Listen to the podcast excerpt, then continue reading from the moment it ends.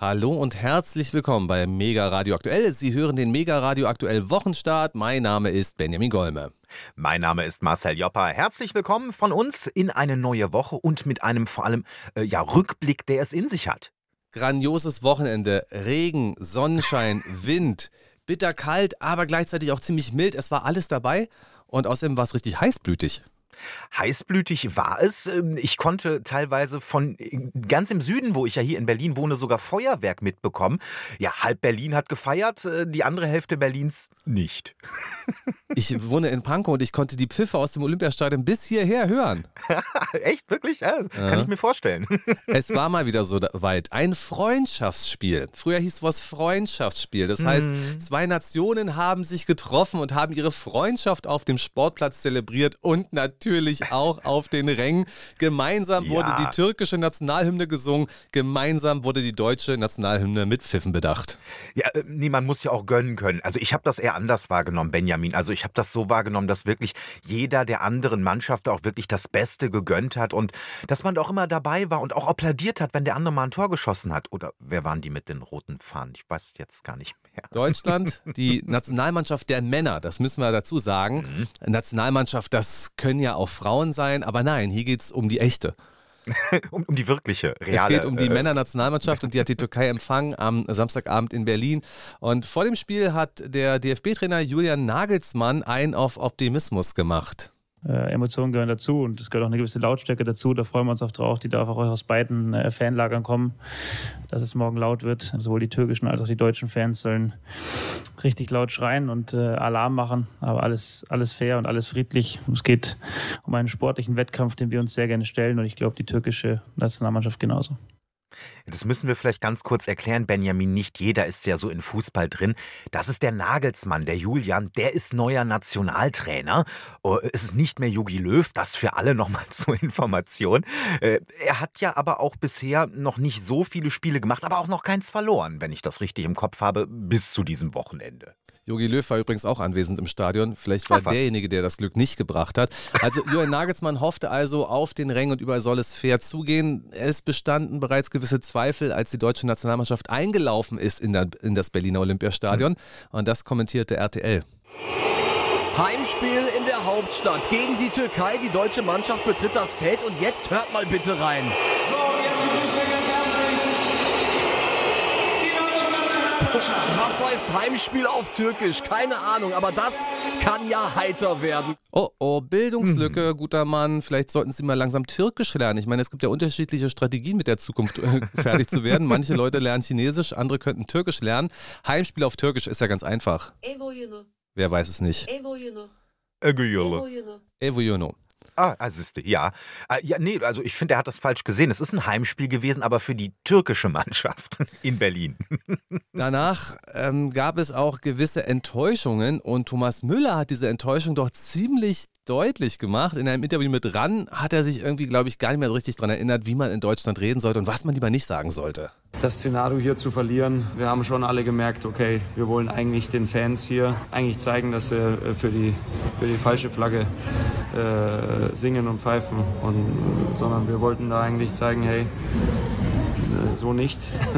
Aber klar, der Sport, der Sport äh, und das Leben läuft nicht mehr so, äh, wie man sich wünscht. Was meint er denn mit falscher Flagge?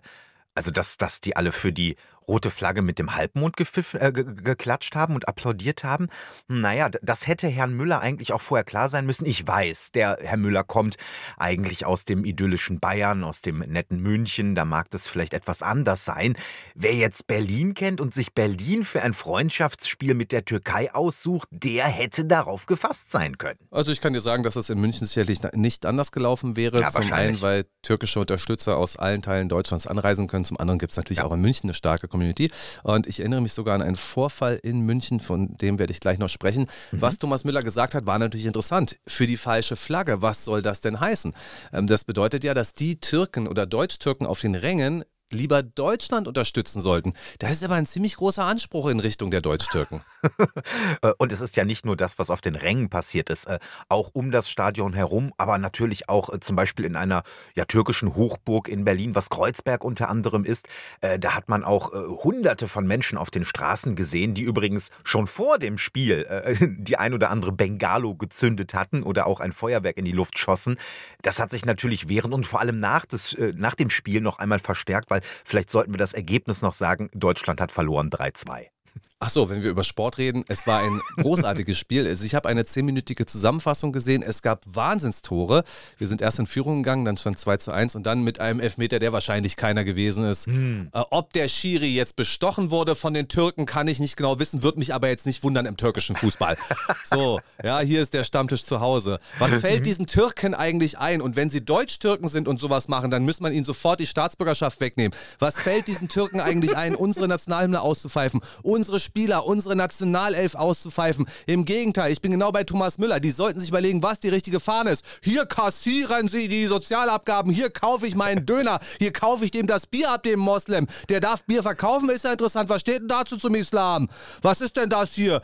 Oh, und jetzt sage ich euch mal was, ja? Wenn ihr deutschen Fußballfans euch jetzt schlecht äh, schlecht behandelt fühlt von den türkischen, deutsch-türkischen Fußballfans, dann sage ich jetzt mal an Joppa was, was so zum Beispiel mal in München passiert, wenn da eine türkische Mannschaft auftritt. Mhm. Es war 1997 das Champions League-Duell zwischen Bayern und das Istanbul. In Erinnerung gegangen als der Aldi-Skandal. Die Bayern-Fans hatten nämlich hunderte Aldi-Tüten hochgehalten, um die Türken abzuwerten und ihnen zu erklären, wo sie eigentlich ihre Heimat haben, nämlich beim Aldi. Und ich erzähle gerne mhm. noch mehr an die deutschen Fußballfans. Ja, wir haben natürlich das Fairplay erfunden. Frag mal Daniel Nivell, aber das ist jetzt eine Randgeschichte. Er lebt ja immerhin noch. Ach gut, schwer behindert, was soll's. War nur deutsche Fußballfans, ja. Ich erzähle euch mal drei Schlachtrufe, die im Berliner Olympiastadion gefallen sind. Ja, genau das Olympiastadion, worüber ihr euch jetzt beschwert, dass irgendein Türke gepfiffen hat, ja, oder ein Deutsch-Türke gepfiffen hat. Erster Schlachtruf, der ist ja fast noch süß. I, I, Istanbul, I, I, ist mir schlecht. Hm. Zweiter Schlachtruf. Istanbul, Ankara, Bomben für die PKK. Oha. Hm. Dritter Schlachtruf. Galata, Galata, Galatasaray, Fenerbahce, Istanbul, wir hassen die Türkei. Ja, liebe Hertha-Fans, lasst euch das ruhig mal auf der Zunge zergehen. Das war alles bei euch. Das war zum einen in der Waldbühne, als ihr das Spiel im Public Viewing angeguckt habt, als ähm, Hertha BC gegen Galatasaray Istanbul gespielt hat. Das war aber genauso auf dem Weg zum Stadion. Das war im Stadion und auf dem Weg äh, vom Stadion zurück. Eine U-Bahn, eine U-Bahn, eine U-Bahn bauen wir von St. Pauli bis nach Auschwitz. Eine U-Bahn bauen wir. Ja, die deutsche Fanszene hat natürlich die Fairness mit Löffeln gefressen. Nein, natürlich nicht. Die Vorfälle, die ich beschrieben habe, passierten übrigens im Jahre 1999, als Hertha gegen Istanbul gespielt hat, im Champions League. Mag ja sein, dass die Hertha-Fanszene sich mittlerweile total verändert hat, äh, dass die Ultras mittlerweile eher mit Kuscheltieren schmeißen, anstatt mit Beleidigung und Rassismus. Das mag sein, ich würde es dem Zweitligisten aus dem Olympiastadion wirklich wünschen. Aber allein der Glaube fehlt mir, dass die deutsche Fanszene keine Probleme mit Rassismus hat, keine Probleme mit äh, diskriminierenden Fangesängen, aber sich dann echauffieren, dass die Türken die Nationalhymne auspfeifen. Ich muss sagen, ich war auch wütend. Aber Leute, schaut euch beide Seiten an. Ach, Benjamin, ich glaube, das mit der deutschen Fanszene, das ist alles Vergangenheit. Heutzutage, da zieht sich doch jeder seine Regenbogenbinde über den Arm und äh, versucht einfach einen netten Abend mit Freunden im Stadion zu haben. Ich glaube, das hast du völlig falsch jetzt mittlerweile in Erinnerung. So wünscht sich jedenfalls der Manager der deutschen Nationalmannschaft, wer auch immer es gerade ist, ich glaube, Oliver Bierhoff ist es ja nicht mehr, nee, aber das nee, war nee. ja eben das Absurde, dass der DFB meinte, er müsste sich an den Zeitgeist angleichen, müsste also mit Regenbogenbinden spielen, müsste sich den Mund zu halten, müsste dies machen, müsste jenes machen, aber ist natürlich komplett an der zum Teil doch macho-mäßigen Community vorbei. Ja, das ist so. Ich meine, gleichzeitig ist es natürlich ein Aufreger, äh, wenn in einem Stadion, was in Berlin ist, überwiegend rote Fahnen geschwungen werden, auf jeden Fall aber die, die Türken deutlich lauter sind als äh, die Deutschen.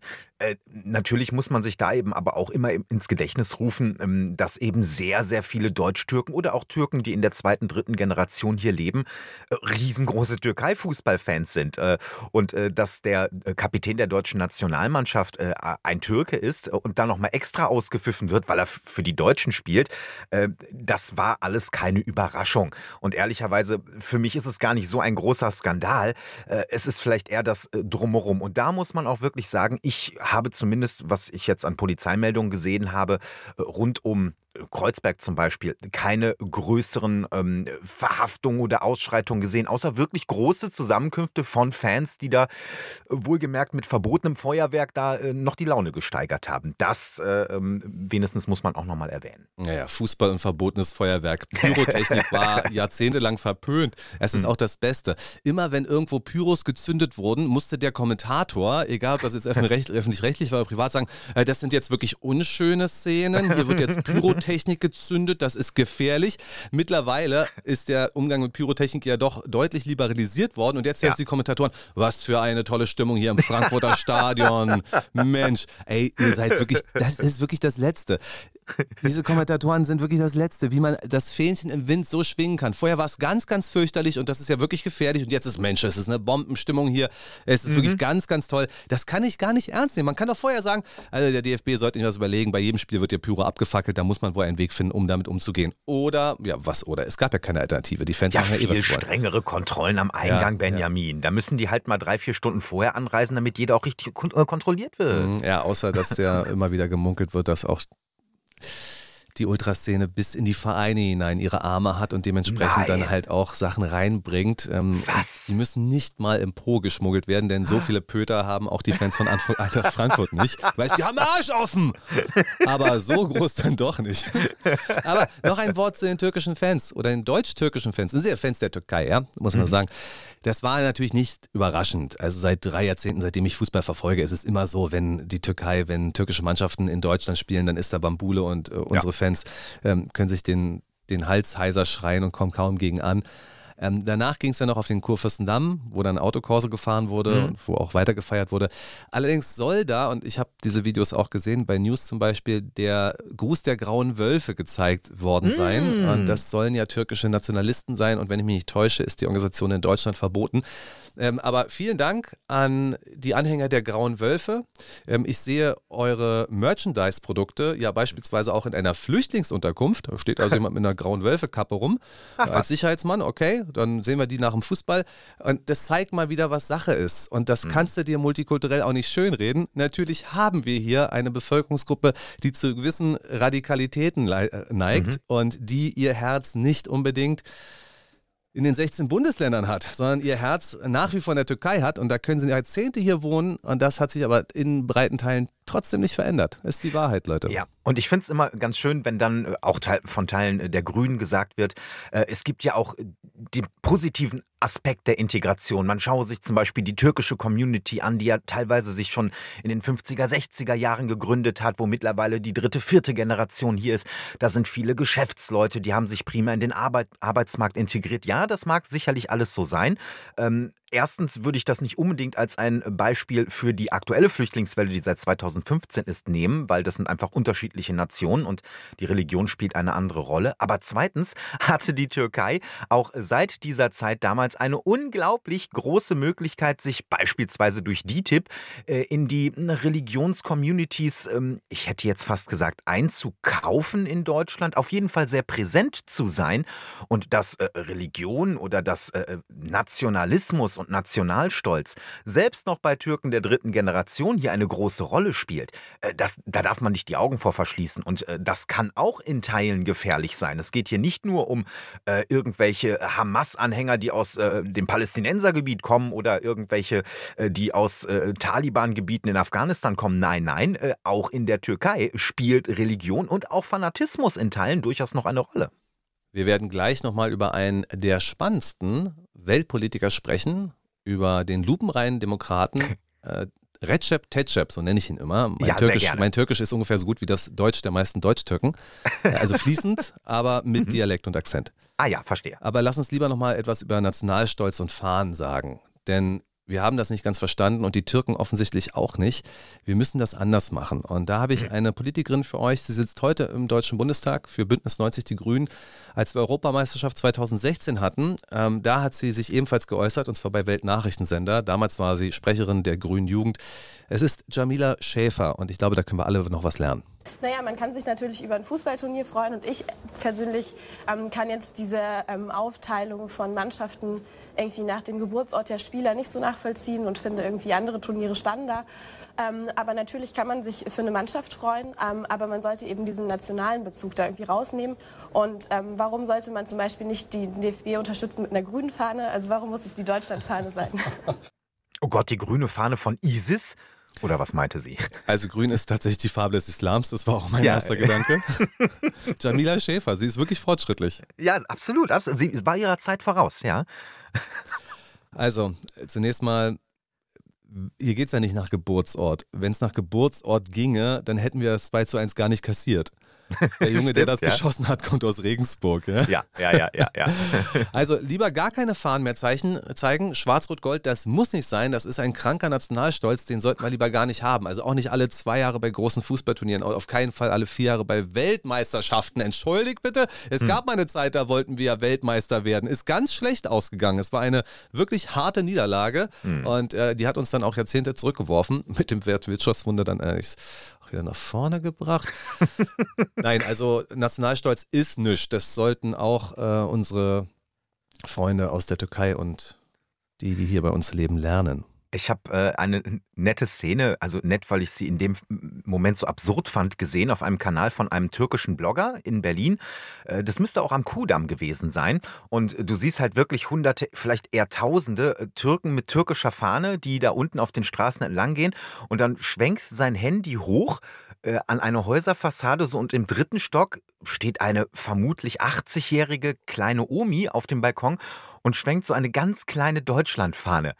Und äh, also äh, da, ich fand das irgendwie süß in dem Moment. Die Reaktion von den türkischen Fans da unten war es nicht. Also ich sag mal, wenn die einen türkische Fahnen äh, schwenken, warum, äh, warum darf dann äh, diese kleine Omi nicht die deutsche Flagge schwenken? Aber äh, es war dann wirklich ein, ein Auspfeifen. Dann guck dir mal die Oma da an und Deutsch. Und dann wurde natürlich direkt wieder impliziert, die muss ja Nazi sein. Ne? Mhm. Äh, so, irgendwie ist das ein sehr unterschiedlicher Umgang mit Fahnen und Flaggen, finde ich. Ich hätte da aber auch noch eine israelische Solidaritätsfahne gehisst. Mal gucken. Ja. Also bei der arabischen Community wissen wir in etwa, wie sie darauf reagiert. Jedenfalls Teile der arabischen Community. Ich weiß nicht, wie es bei der türkischen ist. Hätten wir gleich mal probieren können. Das wäre eine Idee gewesen, mal wieder richtigen Vorortjournalismus zu machen für dich. Ja, äh, richtig. Äh, ich habe mir noch nicht mal das Fußballspiel angeguckt. Soweit also erstmal zu dieser Sache. Also ihr habt mitbekommen, wir sprechen darüber ambivalent. Äh, Man kann sich sehr darüber aufregen. Das ist auch natürlich eine Provokation der türkischen Fußballfans, aber ich habe ja darauf hingewiesen, dass es auch bei deutschen Fußballfans früher zumindest, ich war Ewigkeiten nicht mehr im Stadion, massive Formen von viel schlimmeren Rassismus gegeben hat als das jetzt. Ferner bin ich der Überzeugung, dass da nochmal gezeigt wurde, wie die Integration jetzt eigentlich geklappt hat. Also man kann natürlich die positiven Aspekte der Integration sehen, aber muss auch darauf hinweisen, wo es nicht geklappt hat. Jetzt kann man argumentieren, äh, Integration bedeutet ja nicht, dass jeder gleich sein muss, dass er sich fühlen muss wie ein Deutscher, sondern er kann sich auch weiterhin als Türke führen und trotzdem hier integriert sein. Sicherlich ist auch das möglich. Ähm, aber ich hätte mir schon gewünscht und ich würde mir auch wünschen, dass man das Land, in das man dann geht, in dem man dann auch mehr oder weniger willkommen geheißen wird, da ist ja die Frage, vielleicht fühlen sie sich gar nicht willkommen geheißen seit Jahrzehnten nicht, dass man da ein bisschen mehr Identifikation stiftet. Ja, man denkt ja immer, also wenn Herr Jopper und ich, wenn wir jetzt irgendwie, wohin denn gehen? Wollen wir nach Argentinien gehen? USA, China? Ähm, wir behaupten ja immer, wir würden dann bestimmt ganz schnell die Sprache lernen und wir würden uns um Integration bemühen. Ja, gut, wenn man sich dann mal anguckt, äh, die deutsche Community in Pattaya in Thailand, also ich, ja gut, sie integrieren sich natürlich vor allem in die Frauen dort, ähm, die sie mit ihren finanziellen Mitteln aus der deutschen Rente unterstützen. Das ist wirklich vorbildlich, wie die das, Das ist machen. vorbildlich, ja, Das ist Vorbildlich, das ist ja auch ein schöner Lieber Transfer von eine Person unterstützen als gar keine Person unterstützen. Ja, oftmals unterstützen sie ja nicht nur eine Person, sondern auch die Familie. Stimmt. Und nach anderthalb Jahren fragen sie sich eigentlich, wo die Rente jetzt hin ist. Hm, Ähm, hm. Aber dieser Gedanke, dass wir Deutschen uns natürlich weltweit immer einwandfrei benehmen, äh, kann man ja mal in die deutschen Communities im Ausland schauen, ob die jetzt wirklich integriert sind oder ob die sich nicht häufig genauso separieren, wie die Türken das bei uns machen. Hm, Mallorca wäre jetzt auch so ein Beispiel. Oder ist Mallorca mittlerweile schon deutsch? Ich weiß nicht, ich war schon länger nicht mehr da. Keine ja. Ahnung. Ja. Äh, aber ja, gebe ich dir recht. Hm, auf der anderen Seite muss man natürlich, ich habe äh, eine Umfrage am Freitag war das. Äh, ich glaube, es war NTV in Kreuzberg gesehen. Da ist man auf den ähm, türkischen Präsidenten eben eingegangen, auf den Besuch. Und da war, es ging es nicht um Fußball bei der Umfrage, sondern da ging es auch eher um den Umgang mit dem Nahostkonflikt. Und also wir wissen natürlich, Umfragen können immer so oder so sein, je nachdem, was da genommen wird. Die war aber noch nicht mal ansatzweise ausgeglichen. Also zehn von zehn Befragten äh, sagten da, dass sie natürlich eins zu eins den Kurs der Türkei unterstützen, dass das, äh, was im Gazastreifen passiert, äh, natürlich gar nicht geht und, äh, und so weiter. Also eins zu eins auch das, was Herr Erdogan in Berlin gesagt hat. Und äh, was ich mich früher immer gefragt habe, ist, äh, ganz viele Türken, auch die ich kenne, die hier in Deutschland leben, sind irgendwie mit der türkischen Politei, äh, Politik viel verwurzelter als mit der deutschen. Und ähm, wenn sie in Deutschland wählen, weil sie wählen können, dann ist es häufig die CDU früher gewesen, also eher konservativ und eher äh, auf, auf Geschäft, auf, auf Business ausgerichtet. Ähm, und gleichzeitig ist man im Sommer sehr häufig bei natürlich seiner Familie in der Türkei äh, oder eben im Winter, je nachdem, was sich besser anbietet. Ähm, man ist da schon wirklich sehr stark noch, auch was die Werte dort dort angeht, verwurzelt. Ähm, und da hätte ich mir doch schon tatsächlich gedacht, vor allem wenn man irgendwie in der zweiten, dritten oder sogar vierten Generation hier in Deutschland mittlerweile lebt, dass das mal eine Wende genommen hat. Ähm, mag natürlich sicherlich bei vielen so sein, bei denen, mit denen ich mich jetzt unterhalten habe, eher nicht so. Hm. Die Person Erdogan ist natürlich eine der spannendsten überhaupt in der Weltpolitik. Hm. Ähm, er ist ja der Präsident eines gar nicht mal so kleinen Lands, so, weil, hm. also selbst, also weder vom Territorium ist es klein noch von der äh, Bevölkerung, aber es ist auch wahrhaftig kein großes Land. Interessant wird es ja vor allem wegen seiner Stellung zwischen Orient und Okzident, zwischen ja, Abendland ja. und Morgenland. Ja? Mhm. So malerisch können wir es ja mal sagen. Also da grenzt einfach viel an. Und das ist eben die Brücke in eine gewisse Richtung und deswegen redet er mit beiden Leuten. Aber er hat es eben in den vergangenen was weiß ich, wie lange er an der Macht ist, 15, 20 Jahre, hat er es geschafft, die Türkei in eine andere wirtschaftliche Stärke zu führen. Er hat Großprojekte bauen lassen, auf die man unglaublich stolz ist. Die Flughäfen, die er gebaut hat, Brücken, die er gebaut hat. Ähm, da wirft man ihm natürlich vor, dass das nur mit Korruption funktioniert hat und nur dadurch, dass wenige Männer in der Türkei unglaublich reich geworden sind, die halt Bauunternehmer sind. Das wirft man mhm. alles vor. Aber am Ende bleibt für viele Türken natürlich die Sichtweise, endlich sind wir mal wieder wer mit unserem türkischen Lira Papiergeld, was ja auch mega inflationiert ist. Ja, ja. Da hat man sich über uns lustig gemacht, wenn der Deutsche da mit einer Mark eine Million Lira bekommen hat. Ja, schönen Dank. Aber nein, endlich sind wir wer. Wir sind in eine neue Stärke gekommen und wir sind geopolitisch eine wirkliche Macht. Wir lassen unsere Armee nach Syrien gehen. Wir lassen unsere Armee nach Libyen gehen.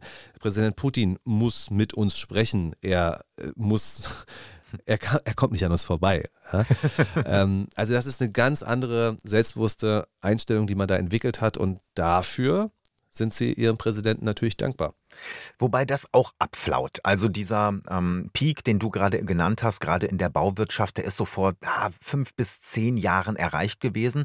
Äh, seitdem gibt es eine unglaubliche Immobilienblase in den Großstädten der Türkei. Auch äh, der türkische Lira ist wieder abgewertet. Das äh, war sogar von einer Spirale äh, nach unten da lange Zeit die Rede. Das ist plötzlich aber irgendwie aus den Medien verschwunden gewesen und auch teilweise in der Türkei gar nicht mehr Thema gewesen, seitdem es ja den EU-Flüchtlingsdeal mit der Türkei gegeben hat.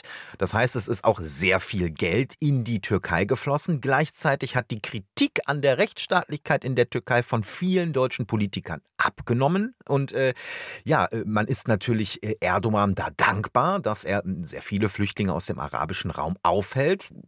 Das tut er auch. Gleichzeitig muss man auch wieder schauen, unter welchen Bedingungen dann die Flüchtlinge in der Türkei sind, sei es drum. Das Geld aus der EU, was Herr Erdogan bekommt, ist natürlich auch extrem wichtig. Und eins noch, Deutschland ist der wichtigste Handelspartner der Türkei.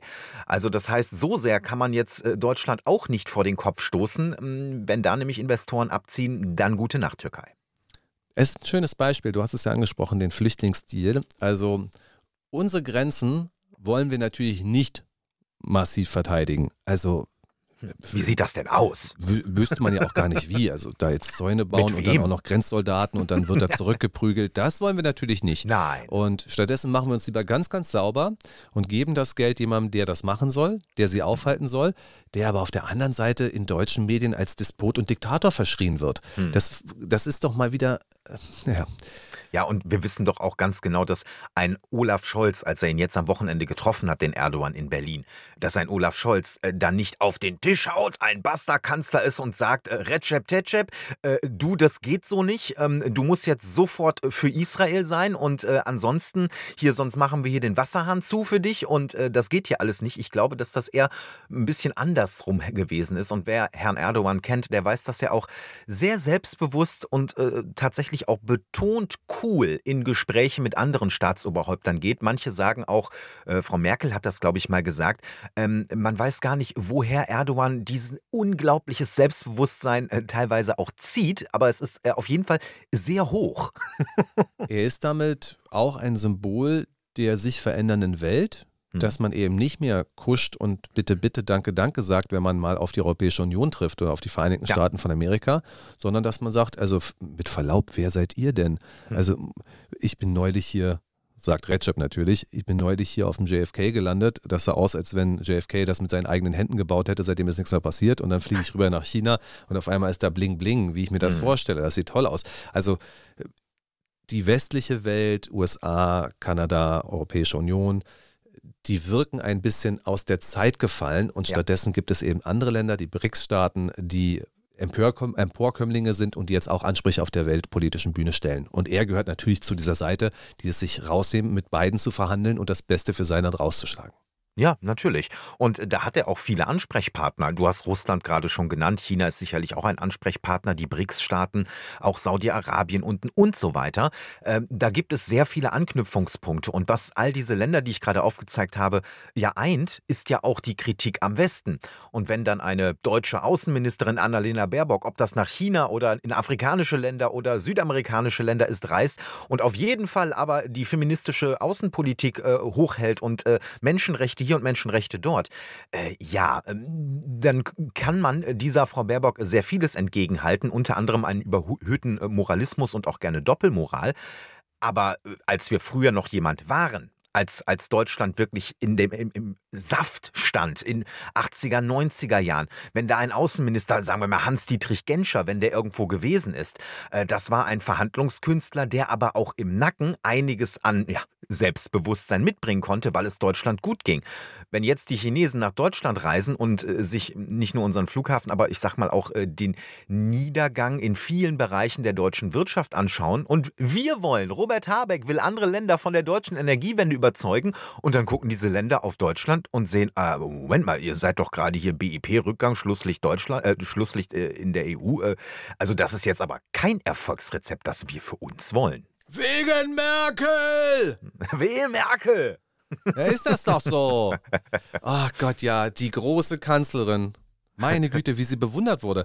Wir haben neulich hier einen kleinen O-Ton gesehen von diesem ehemaligen griechischen Finanzminister, Varoufakis. Hm, ja. Hier der hm. griechische Finanzvampir, der sieht ja immer so lustig der aus. Ja, ja, ja, wir ja. sehen uns ein hm. bisschen ähnlich. Und ich habe gesehen, wie er, wie er sagte, also mit wem will denn jetzt eigentlich jemand Russland, Ukraine befrieden? Wer soll denn da das Sprachrohr sein? Also Deutschland kann es ja nicht sein, weil die Ukrainer und die baltischen Staaten Deutschland nicht akzeptieren werden, wegen einer prorussischen Position in den vergangenen zwei Jahrzehnten. Hm. Frankreich mit Macron kann es ebenfalls nicht sein, weil die baltischen Staaten das Gefühl haben, dass Macron selber Appeasement gemacht hat gegenüber Russland, ja. auch nach Beginn des Krieges. Ähm, Ursula von der Leyen fällt sowieso raus, die ganze Europäische Union fällt raus. Und jetzt kommt der Punkt. Unter Angela Merkel war in der Europäischen Union ganz klar, wer das Sagen hat, nämlich Deutschland. Deutschland mhm. hat geführt und gesagt, was Sache ist. Aber Olaf Scholz hat nicht annähernd das Format, das zu tun. Der das kann ja nicht etwa, mal Deutschland führen. das in etwa hat Varoufakis gesagt. Ja, ähm, ich glaube übrigens, dass die einzigen, die da jetzt führen könnten, natürlich unsere transatlantischen Freunde aus den USA sind indem sie den Geldhahn für die Ukraine zudrehen. Ich glaube, dann wird sich das irgendwann erledigen. Aber mal gucken. Also es gibt ja schon die ein oder anderen Zeichen, dass es so sein wird und dass die USA gesagt haben, ja, ähm, da muss jetzt, da muss jetzt äh, die EU, da muss Europa jetzt einspringen und das auffangen, was wir leider nicht mehr zahlen können. Das kriegt man in Deutschland ja gar nicht so oft mit. Nun hat natürlich die USA, die haben auch eine große Medienlandschaft. Und wenn dann halt mal ein Kommentar im Wall Street Journal ist, dann steht das jetzt nicht für die amerikanische Presselandschaft. Aber wenn du das dann mal liest, wie gehäuft das passiert, Wall Street Journal, New York Times und Co. und Co. Washington Post, überall erscheinen Kommentare, die letzten Endes verdeutlichen, dass die Ukraine sich mal große Gedanken machen sollte ähm, wo sie in Zukunft ihre Soldaten und ihr Geld herkriegen soll. Ansol ja. Ansonsten sollten wir mal überlegen, was jetzt Sieg genau bedeutet. Also es gibt ja das Gerücht, dass mittlerweile hinter den Kulissen schon erste Friedensverhandlungen angeregt werden. Es gibt das Gerücht, mhm. dass die Europäische Union in Richtung Zelensky gefragt haben soll, welche Gebiete er denn abtreten möchte. Mhm. Das ist für mich eine deutlich plausiblere ähm, Zukunftsvision als der Sieg der Ukraine, die Rückgewinnung des gesamten Staatsgebietes einschließlich der Krim. Und gleichzeitig äh, hört man immer wieder Hardliner aus der CDU, aber auch aus der FDP, auch natürlich aus den Grünen, äh, die das versuchen genau zu verqueren. Die sagen, ja, wenn die USA da jetzt tatsächlich äh, abtreten und wir nicht unsere Verantwortung wahrnehmen und die Ukraine auf jeden Fall, man muss ja fast schon sagen, am Leben erhalten, dann wird im Umkehrschluss es so sein, dass Russland Kiew einnimmt, dann Russland natürlich die ganze Ukraine einnimmt. Ja, und erstmal werden wir dann eine riesige Flüchtlingswelle haben. Äh, zweitens, genau. Ja. Und zweitens, habe ich es hab genauso gehört. Und, und zweitens äh, ist es ja so, dass dann aber auch Russland äh, quasi direkt an der EU steht. Ja, und äh, dann ist der nächste Krieg, dann ist, ist dann in Deutschland, dann marschiert Russland ja durch. Das wird genau so dargestellt. Und Freunde, äh, wie völlig verblendet und weit ab von jeglicher Realität muss man sein, um so etwas zu behaupten. Dass natürlich eine Verhandlungslösung, egal in welcher Form sie kommt, aussehen wird, dass ja, die Ukraine Teile abgeben muss, beziehungsweise nicht mehr bekommt, wie beispielsweise die Krim oder auch Gebiete im Osten der Ukraine. Ähm, der Rest wird aber sicherlich ukrainisch bleiben nach einer Verhandlungslösung. Ich bin mir übrigens sicher, eines wird allerdings passieren. Zelensky wird nicht mehr Präsident sein nach einer Verhandlungslösung, weil der stand nämlich für natürlich den Krieg. Zweitens stand er aber auch dafür, dass er nur einlenkt, wenn das ganze Staatsgebiet inklusive Krim zur Ukraine gehört. Und das wird nicht passieren um mal von der internationalen in die nationale Politik zu wechseln. Also, Passiert doch nichts. Wir haben es ja schon gesagt, es ist, wir wollen unsere eigenen Grenzen natürlich nicht sichern, deswegen bitten wir Präsident Erdogan, dass er unsere Grenzen sichert. Mhm. Wir wollen das Mittelmeer selber nicht bewachen und Pushbacks veranstalten. Das wäre nämlich gegen europäisches Recht. Aber wenn das zum Beispiel die libysche Küstenwache Wache macht, ja. dann ist das natürlich in Ordnung, denn die libysche Küstenwache oder die tunesische, marokkanische oder wer auch immer da gerade durch die Gegend schippert, die sind sicherlich sehr viel besser geeignet, Menschenrechte zu wahren und das auf bestem zivilisatorischen Weg zu machen, die Leute davon abzuhalten, nach Europa zu fahren. Das denken wir. Und um unser Gewissen dann noch weiter zu beruhigen, unterstützen wir die Seenotrettung hm. mit, was weiß ich, 1,7 Millionen Euro auf unterschiedlichen Wegen auch mit mehr. Und wer da so besonders bekannt durch die Meere geschippert ist, war eine deutsche Kapitänin. Ey, das ist doch auch schon mal so schwarz-rot geil, oder? Kapitän ist ein absoluter Männerberuf. Denkt man, bis man Carola Rakete kennenlernt. Hm. Ja, Carola Rakete, äh, ich weiß gar nicht mehr, wie ihr Schiff jetzt heißt, ähm, aber sie ist natürlich das Gesicht der Seenotrettung.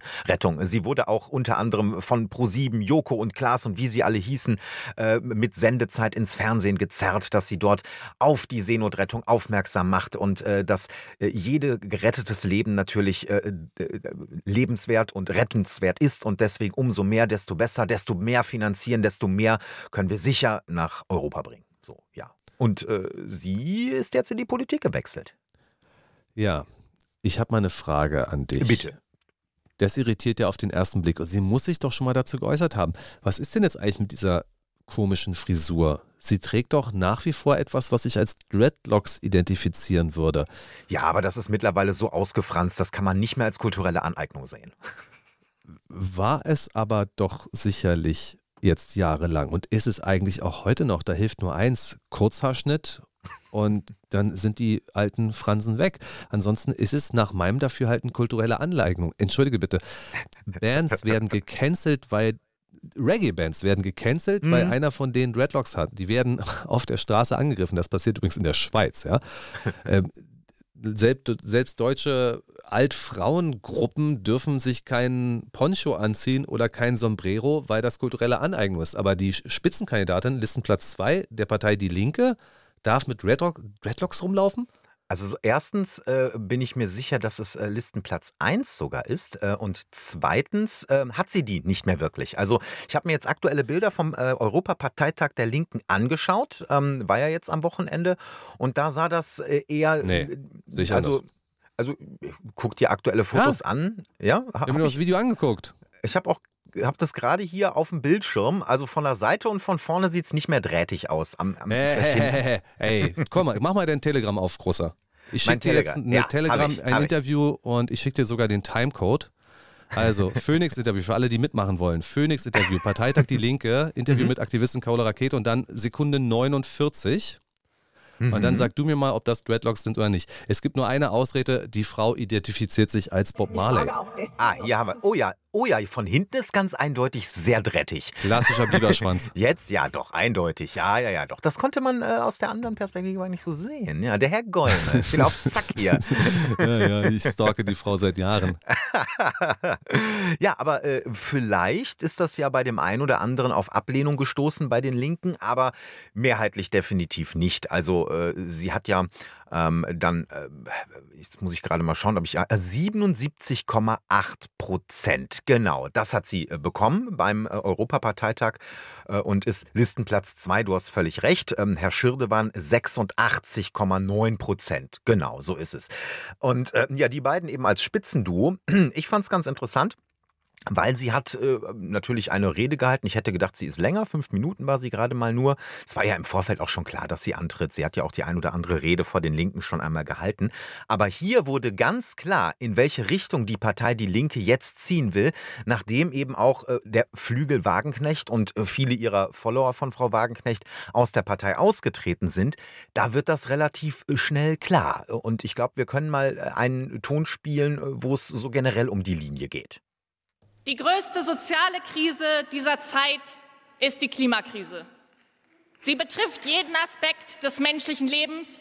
Sie macht jedes soziale Problem noch schlimmer. Es gibt Kipppunkte im Klimasystem, die die Erhitzung massiv beschleunigen und die Auswirkungen der Katastrophe vergrößern. Die Zeit läuft gegen uns. Deshalb wird linke Klimapolitik so sehr gebraucht wie nie zuvor. Sagt äh, Carola Rakete äh, beim Europaparteitag der Linken am Wochenende. Und ja, das Thema Klima ist ganz, ganz, ganz oben jetzt bei den Linken. Und zwar anders, als es zum Beispiel Frau Wagenknecht behandeln würde. Es ist absolut anders. Also da waren so diese typischen Apokalyptiker-Thesen, also Mhm. die These von den Kipppunkten und dass wir quasi keine Zeit mehr hätten und auf eine Katastrophe zulaufen, die ja kaum noch zu verhindern ist. Mhm. Und das Absurde ist ja, die Katastrophe ist ja nicht zu verhindern. Wenn man diese Menschen beim Wort nimmt und diese Aussagen, die sie getätigt haben in den letzten Jahren, einfach nur mal rauskramt und sieht, was danach passiert ist. Also im Sinne von, das ist die letzte Wahl, mit der wir die Apokalypse noch verhindern können. Wie oft haben wir denn das schon gehört? Und das hörst du jetzt eins zu eins bei Carola Rakete und der Partei Die Linke. Ja, äh, also Kipppunkte, die gibt es eben im Klimasystem. Kipppunkte gibt es für sie aber übrigens auch, was das Thema Flüchtlinge angeht. Und äh, da ist sie erst äh, etwas später in ihrer Rede drauf eingegangen. Ich hätte ja gedacht, so als äh, Kapitänin der Seenotrettung, da, da ist sie quasi damit äh, angetreten. Das ist ja quasi ihr Slogan. Und ja, also nach dem Klimathema, was jetzt ganz klar die Grünen im grünen Bereich überholen möchte, ähm, da kommt natürlich auch das Thema äh, Flüchtlinge mit vor. In Europa haben wir die Wahl. Menschenrechte oder weiße Vorherrschaft.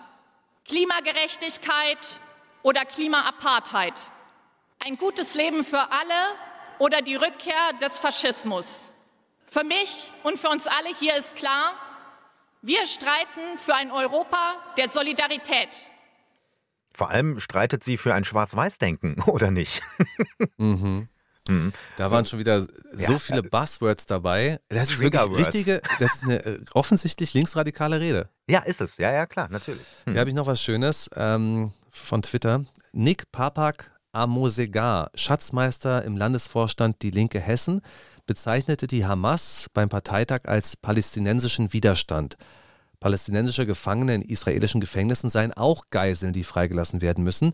In Gaza finde ein Genozid statt. Es ist die gezielte Vernichtung eines Volkes. Ähm, ja, das ist also insbesondere ähm, die Hamas als Teil des palästinensischen Widerstands zu bezeichnen. Das ist natürlich auch die Art, wie Präsident Erdogan darüber redet. Ja, ja, also er ja, sagt ja explizit, das sind keine Terroristen, sondern es handelt sich hier um einen Befreiungskampf. Und das hörst du halt immer wieder. Ähm, dass man das auf deutschen Bühnen hört, ist zumindest bemerkenswert. Ich werte es jetzt gar nicht, aber da muss man schon wissen, was die Partei Die Linke da gerade macht. Ich habe auch die ein oder anderen mit äh, Antifa-Pullovern dort rumrennen sehen, äh, zumindest das, was ich auf Phoenix auch gesehen habe. Ja, das ist äh, mehr als bemerkenswert und jedem muss jetzt klar sein, äh, dass nach der Abspaltung von Frau Wagenknecht, und da wird sicherlich noch eine weitere Abspaltung vor allem bei Landesverbänden von einzelnen Politikern folgen, dass dort die Partei sich jetzt ganz klar positioniert und Martin Schirdewan, der Parteichef, äh, der hat eigentlich auch direkt zum Beginn des Parteitags gesagt, also die, die gehen wollen, sind jetzt weg, wir haben Platz. Und das gerade vor allem mit Blick auf äh, Aktivisten, die man jetzt gewinnen möchte für die Partei Die Linke. Äh, auch gerne Radikale scheint mir. Und äh, da möchte man anscheinend dann die neue Mehrheit bekommen, dass man dann demnächst in den Bundestag mit einziehen könnte. Ich finde es ein bisschen schwierig, wenn man auf irgendwelche Umfragen zum Beispiel schaut in Deutschland, was die Leute im Moment am meisten bewegt. Äh, da ist das Klima irgendwie an Platz 4, aber an Platz 1 ist die Flüchtlingskrise. Und an Platz 1 ist wirklich äh, die Migration und Asyl. Das beschäftigt die Menschen am meisten, das beängstigt die Menschen auch am meisten. Dann bei der Europawahl mit einer Frau anzutreten, die nicht nur Panik über Kipppunkte beim Klima macht, sondern eben auch für die personifizierte Rettung von Flüchtlingen und auch bringt Flüchtlinge nach Europa steht gegen die weiße Vorherrschaft. Da bin ich aber mal gespannt, wie viel Prozente das gibt. Ich sag dir mal was ganz anderes. Ich finde das gut. Ich finde das gut, dass sie das macht und ich finde das auch gut am Ende des Tages, wie sie das macht. Sie macht das ja in aller Deutlichkeit. Hm. Und du argumentierst jetzt hier parteistrategisch. Ist es schlau für die Linke, das jetzt zu machen? In der Politik geht es doch nicht nur um Strategie, es geht auch um Überzeugungen. Und die hat Frau Rakete auf jeden Fall. Ja. Die Partei Die Linke braucht auch nicht 15, 20 Prozent, wird sie ja eh niemals bekommen. Aber jetzt gerade in der Situation, wo wir einen klaren Rechtsdrift haben, die AfD rückt noch weiter nach rechts. Das sieht man ja unter anderem auch an ihrem eigenen Parteitag in Thüringen. Die CDU rückt deutlich nach rechts, was man mhm. explizit am Parteitag in Sachsen gesehen hat. Ähm, die SPD ist mittlerweile bereit, ein Stückchen rüber zu rücken. Die Grünen fordern Abschiebungen ja, ist doch gut, wenn wir da genau eine Partei haben, in dem Fall die Linke, die sagt, nein, wir fahren einen knallharten Pro-Flüchtlingskurs in Person von mhm. Rakete. Finde ich als Positionierung total legitim und zumindest dafür gratuliere ich der Partei. Ich finde es auch äh, so gesehen gar nicht so verkehrt, weil man dann ja an Wahlergebnissen sehen kann, wie unterstützenswert dieses Thema tatsächlich in der deutschen Bevölkerung bzw. beim Wähler ist. Das ist das Erste. Es interessiert mich tatsächlich, wie sehr denn das unterstützt wird. Zweitens muss man noch mal darauf hinweisen, dass Carola Rakete ja parteilos geblieben ist. Sie tritt nur für die Linke an. Das heißt, sie kann natürlich auch äh, bei verschiedenen Abstimmungen im Europaparlament, wenn sie denn reinkommt, wovon ich fast ausgehe, man wird sehen, äh, wird man dann sehen, wie sie denn stimmt. Und das muss dann noch nicht mal anschlussfähig an die Linke sein. Da kann sich ein Herr Schirdewan hinstellen und sagen, ja, Moment, also das ist uns vielleicht doch ein bisschen zu drastisch, aber Frau Rakete, die gehört ja gar nicht zu den Linken, die spricht nicht für unsere Partei, die muss sich nicht an Parteibeschlüsse halten. Minuten. Äh, aber wir haben sie ja gewählt dafür, dass sie so ist, wie sie ist. Und so gesehen, ja, spannende Geschichte. Hm. Du hast ja gesagt, dass die Linke jetzt offen sei für Aktivisten, auch gerne mal extreme Aktivisten. Hm. Sie verliert jetzt ja gerade ein. Frau Wagenknecht? Oder nee, du meinst Bijan Tavassoli? Ja, ja. das war eine großartige Geschichte. Also das habe ich wirklich mit viel Freude verfolgt, wobei man konnte es nicht so richtig verfolgen, weil komischerweise genau bei der Rede von Herrn Tavassoli der Livestream ausgefallen ist. Ach du liebe Güte, Zufall. Aber äh, nein, äh, für die Erklärung, die es nicht wussten, Herr äh, Tavassoli, der hat äh, eine Gegenkandidatur bekannt gegeben. Während Carola Rakete keine Mitbewerberin um Platz 2 hatte, um Platz 1 Herr Schirdewan, da ist Herr Tavassoli auch angetreten. Man dachte erst, hm, okay, was, was ist denn, warum tritt da jetzt noch einer an? Aber schön, ich meine, ist ja gut für den Diskurs, ne? Und dann tritt er auf die Bühne und hält eine flammende Rede für Sarah Wagenknecht und erklärt gleichzeitig seinen Parteiaustritt. Ja, Das war ja sowieso, äh, das geht jetzt ein bisschen ins Detail, aber er hat gesagt, ich werde heute austreten und direkt danach haben sie gesagt, du bist jetzt ja ausgetreten, du kannst jetzt ja gehen. Können wir ihn nicht rausschmeißen? Mhm. So, das haben sie also absichtlich falsch interpretiert. Da musste natürlich Ja. intervenieren. Ich werde austreten. Äh, natürlich auch ein Er schöner Move, auf Platz 1 zu kandidieren und zu sagen, ich werde austreten, aber ihm war klar, dass es nichts wird. Ähm, Er ist übrigens vom, vom Sicherheitspersonal dann auch rausgeführt worden. ja, ist nicht das erste Mal. Er hat auch, ähm, ihm wurde auch schon der Zutritt verweigert. Er kommt aus Hamburg und hat schon seit langer Zeit mit dem Landesverband Hamburg seine Probleme. Und da läuft auch Mhm. ein Parteiausschussverfahren gegen ihn. Man muss zu ihm sagen, ich kann ihn gar nicht greifen. Also ich verfolge ihn jetzt schon seit einigen Monaten. Ähm, er hat sich nämlich als Frau geoutet. Also Bijan ist eine Frau. Jedenfalls war er das eine Zeit lang. Ich weiß nicht, ob er jetzt zurückkonvertiert ist oder wie man das sagt. Ich Transitiert glaube ist. schon, ja. Hm? Ähm, er sieht natürlich sehr männlich aus, er hat einen Bart, er hat riesige Brusthaare, hat sich dann in Frau Frauenklamotten gesteckt und ähm, hat dann seine Position als Frau in der Partei Die Linke vertreten. Und das wurde natürlich, also was heißt natürlich, ich, jetzt spreche ich mir das Frausein ab, ja. Es wurde von einigen Parteimitgliedern als Satire Mhm. verstanden und dass er sich eigentlich über Transpersonen lustig macht. Ich glaube, so war es. Den Bart hat er übrigens nicht mehr, äh, aber die Fotos, die er damals äh, da veröffentlicht hat, das war wirklich also mit einem Bart, wie ihn ähm, ein äh, Taliban äh, neidisch machen würde. Ähm, und das allerdings dann mit Schminke. So hatte er sich dann auch absichtlich äh, fotografieren lassen, ja. Ja, ähm, ja, er hat dann irgendwie auch was aufgelöst, das habe ich ja nicht mitbekommen. Also er ist eine wirklich extrem provokante Person, das kann man nicht anders sagen. Äh, aber auch eine Art Paradiesvogel, der der Linken natürlich den Spiegel vorhält und sagt so, guckt mal übrigens, ähm, aus meiner Sicht seid ihr so und so. Und da werden wir jetzt mal reinhören und da kommen auch Thesen vor, die bei der Partei Die Linke wirklich nicht nur für Schnappatmung sorgen, sondern sogar so weit gehen, dass man ihm tatsächlich das Mikrofon abstellen könnte bei solchen Aussagen. Das zeigt, wie ihr Rosa Luxemburg verstanden habt. Man muss sich manchmal nämlich auch die Meinung von Andersdenkenden anhören. Und wisst ihr, ihr habt so geschafft, Sarah und andere gute Menschen, die ein gutes Herz hatten und viel Engagement und sich gemeinsam mit uns eingesetzt haben, aus der Partei zu mobben und zu ekeln. Jetzt dürft ihr euch anhören, was ich zu sagen habe. Das ist eure Rechnung dafür, dass ihr diese Partei kaputt gemacht habt. Das war also ein erster Eindruck von ihm und jetzt kommt vermutlich das, was ich ähm, eigentlich meinte. Da geht es letzten Endes um eine rechtsradikal gelesene Theorie vom großen Austausch. Die Person, die hier gleich auf Platz zwei kandidiert, die hat diese Idee von Brecht ernst genommen und macht sie praktisch, indem sie mit einem Boot auf dem Mittelmeer das neue Volk hierher holt, um dann die demokratischen Mehrheiten, die demokratischen Mehrheiten zu verändern. Und ich sage euch was, dieser Plan geht aber nicht auf. Manche sagen so, manche so. Also Das ist schon eine sehr, sehr heftige Aussage. Also er spielt hier an auf ein Zitat von Bertolt Brecht, der zur SED gesagt haben soll, da soll sich die Regierung doch ein neues Volk wählen. Und Tavassoli bringt jetzt also die These ein, dass Carola Rakete und die Linke das jetzt tut, indem sie eben die Flüchtlinge holt, dadurch eine Umvolkung macht und dann wählen diese Leute, die sie geholt haben, die Partei Die Linke. Äh, muss ich sagen, es ist schon, das ist schon ein ziemlich starker Tobak. Das stimmt. Natürlich muss sich die Linke auch überlegen, was wäre denn, wenn Deutschland, und damit meine ich die Bundesregierung, eins zu eins die Linie einer Linkspartei übernehmen würde, wie sie sie jetzt fordert, was die Flüchtlingspolitik angeht.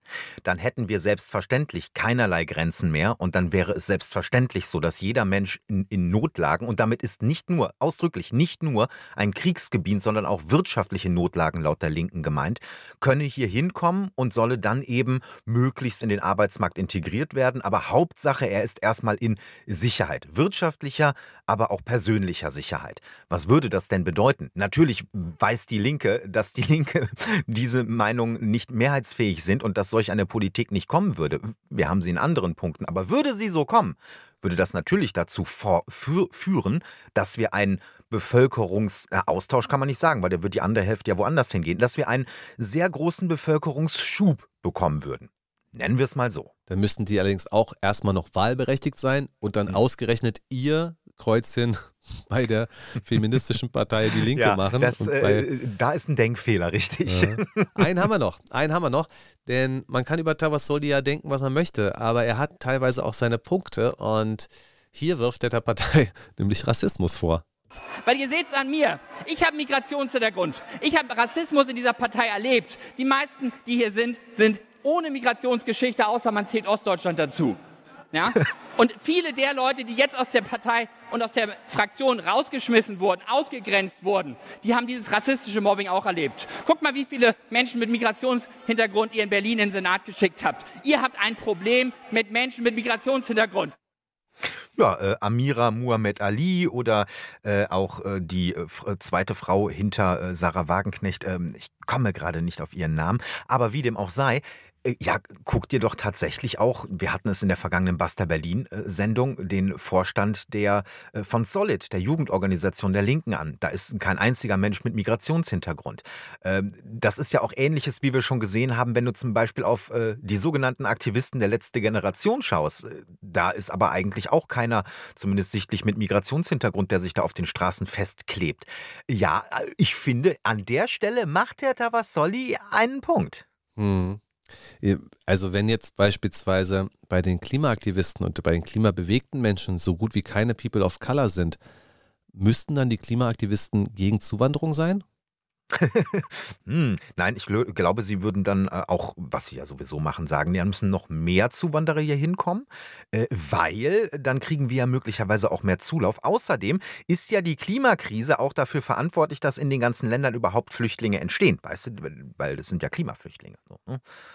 Hm. Ich bin mir nicht sicher. Also ich glaube einfach, äh, im Umkehrschluss ist es so, dass Menschen mit Migrationshintergrund, wobei das jetzt sehr verallgemeinernd klingt, aber sagen wir mal, äh, die klassischen Flüchtlinge, die in den letzten Jahren gekommen sind, ganz andere Probleme haben, als sich hier irgendwo festzukleben. Vielleicht haben die auch einen viel realistischeren Blick, dass sie sehen, wenn sich da jemand am Brandenburger Tor mit Farbe beschmiert oder wie auch immer, wird das in meinem Herkunftsland schon mal überhaupt nichts ändern. Äh, egal, ob es ein Klimaflüchtling oder ein Kriegsflüchtling äh, ist.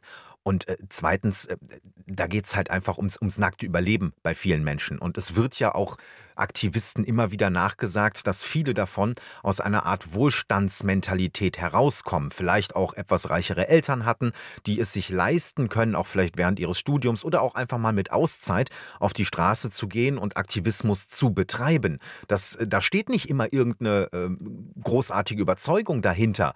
Äh, da steht sehr häufig auch eine Art ja, Trend dahinter. Das muss man auch sehen. Hast du eigentlich das Zeitinterview von Carola Rakete gelesen? Nicht, dass ich wüsste. Ich leider auch nicht. Sie hat ja ihre Rede begonnen mit Entschuldigt Aha. bitte für hm. das, was ich bei der Zeit gesagt habe. Das entsprach nicht linker Politik. Deswegen war ich total interessiert, was sie da gesagt hat. Mhm. Aber so, das ist ja total, also fast schon, ich weiß nicht, ob das faschistisch ist. Ich kenne mit diesen Begriffen nicht aus. Aber auf jeden Fall ist es unsozial, dass dieses Interview mit Frau Rakete hinter der Bezahlschranke war. Ja. Vielleicht ist das ja das, was jetzt nicht der linken Politik entsprochen hat, dass es hinter der Bezahlschranke war. Ich weiß es nicht. Ich habe bloß die Headline gesehen. Ich bin irgendwie keine bürgerliche Wohlstandstante, die jetzt irgendwie ihr Gewissen versucht zu beruhigen. Ach was. Sagst du, Carola, sagst du. Sagst du.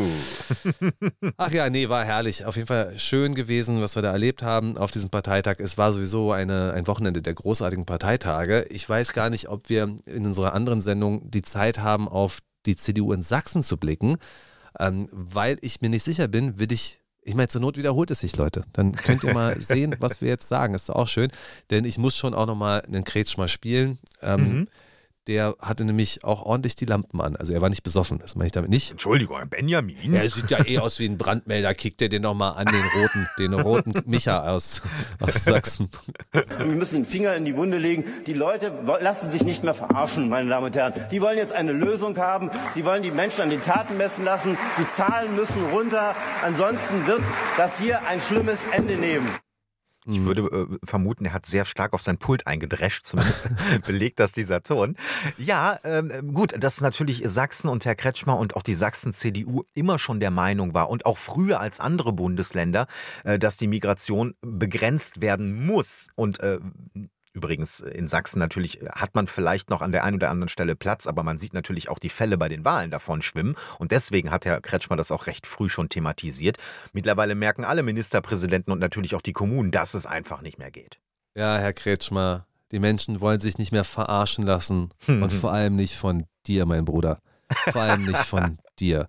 Mhm. Wie kam denn das eigentlich alles? War das jetzt wirklich die Ampelkoalition, die dafür gesorgt hat, dass alles so entwickelt wurde, wie es ist. Nein, wegen Merkel! Wegen Merkel. Wir schaffen das. Herr Kretschmer war doch dabei. Er war doch einer der mächtigen Landesfürsten, die die Po- Politik von Angela Merkel nicht verhindert haben. Na es ist klar. doch ein strukturelles CDU-Problem. Es war doch ein struktureller CDU-Plan, es so zu machen, die Menschlichkeit über das Grundgesetz zu stellen. Denn das, was wir gemacht haben, ist laut Verfassungsrechtlern grundgesetzwidrig. Es ist verfassungswidrig, es ist gesetzeswidrig, aber man hat es trotzdem gemacht, weil man meinte, man müsste es jetzt tun. Und Herr Kretschmer war nicht derjenige, der dagegen eingeschritten ist. Und jetzt diesen AfD-Turn zu machen und zu sagen, puh, jetzt müssen wir aber. Gut, da musst du dir die Glaubwürdigkeit aber erstmal verdienen, Herr Kretschmer. Und da wählen die Leute im Zweifelsfall einfach das Original, was schon immer gesagt hat, was zwar nicht an einer Regierung beteiligt war, aber in Sachsen ist es halt auch nochmal anders. Äh, wenn du jetzt im Bund sagst, ich möchte, dass die Flüchtlingspolitik sich ändert, dann hört man vielleicht eher auf eine äh, ins konservative, rechtere Milieu schwenkende CDU, weil die die Möglichkeit haben, an die Regierung zu kommen, wenn man sich die Prozente ansieht und auch anschlussfähiger für eine Koalition ist, anstatt in Sachsen, wo die AfD sehr stark ist und äh, da natürlich möglicherweise auch, je nachdem, eine Regierung stellen könnte. Wer weiß, vielleicht mit der CDU. Das wird man alles sehen. Wir sind leider schon fast fertig. Noch Ach, eine, Mensch. eine Aussage zu dir. Du hast gesagt, sie wählen lieber das Original. Das ist genau die Argumentation, mit der Linke oder Journalisten die CDU von einem Rechtskurs abhalten möchte. Und deswegen kann ich sagen, liebe Ich möchte CDU, niemanden abhalten. liebe CDU, das gilt nicht unbedingt. Herr Jopper hat danach was anderes Wichtiges gesagt. Ähm, es gibt Menschen da draußen, die wollen von Ihnen wieder abgeholt werden. Sie Mhm. wollen eine klare konservative Kante haben und da hätten Sie eine Chance, auch diese Leute wieder für sich zu begeistern. Denn äh, mit der AfD fremdeln aus unterschiedlichen Gründen nach wie vor einige Menschen und die könnte auch die CDU zu sich wieder zurückholen. Und dann wären Sie wieder das Original und nicht die AfD. Aber dann muss man auch äh, Frau Merkel und ihren Kurs äh, zur Persona non grata und äh, für beendet erklären. Und das habe ich so ausdrücklich noch nicht gehört. Und vor allem, es muss eine Fehleraufarbeitung geben. Aber das hat an anderen Stellen ja auch schon nicht funktioniert. Armin Laschet ist so ein Schlitzohr. Ja, warum diesmal? Also wäre Armin Laschet Bundeskanzler, hätten wir diesen konservativen Turn der CDU so nicht erlebt. Das kann ich euch versprechen. Ja. Denn der wäre ein typischer Weiter so Kanzler, der auch die erste Integrationsministerin Deutschlands gekürt Mhm. hat, mit Serap Güler, äh, mit der er wirklich sehr eng verbandelt ist. Das heißt, er ist natürlich ein Pro-Merkel-Mann. Ja. Ähm, da hätte ich nicht erwartet, dass unter seiner Kanzlerschaft das passiert, was jetzt gerade passiert. Ähm, aber der hat ja gesagt, Bundesverdienstkreuz für Angela Merkel, na, da bin ich ein bisschen vorsichtig mit Ehrungen während so direkt nach der Kanzlerschaft. Man sollte sich im Zeitablauf nochmal angucken, wie gut die Kanzlerschaft dann wirklich gewesen ist. Ja, Leute. Armin, alle können dich sehen. Das war's für heute hier beim Mega Radio Aktuell mit dem Mega Radio Aktuell Wochenstart. Ich hoffe, es hat Ihnen gefallen. Wir müssen mal dazu sagen, liebe Freunde der Sonne, das ist ein bisschen satirisch, das ist meinungsstark, das kann ironisch sein. Nicht alles muss genauso gemeint sein, wie es gesagt ist. Aber wir halten uns grundsätzlich an Fakten. Sollten wir falsche Fakten genannt haben, dann gerne eine Beschwerde an redaktion.basta.berlin. Und äh, wenn wir wirklich massiv daneben gelegen haben, dann werden wir es nächste Woche richtig stellen. So genau ist es, ja. Und damit sind wir auch schon wieder durch für heute. Mein Name ist Benjamin Golme, bis nächste Woche. Mein Name ist Marcel Joppa. Bis dahin und kommen Sie gut durch die neue Woche.